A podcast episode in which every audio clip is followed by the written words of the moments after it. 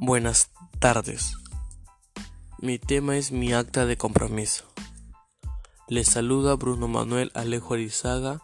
Soy el alumno de la institución educativa 110 San Marcos. El día de hoy les hablaré sobre mi acta de compromiso, donde proponemos diferentes soluciones sobre cada discriminación social en un país pluricultural y multilingüe.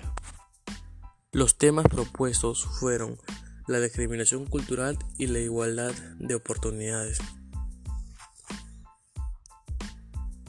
Los que escogieron estos fueron Javier, Mauricio, Jackie, Walter, Carlos y Bruno. Lo cual las soluciones fueron mejorar los valores, realizar afiches y trabajar en la empatía.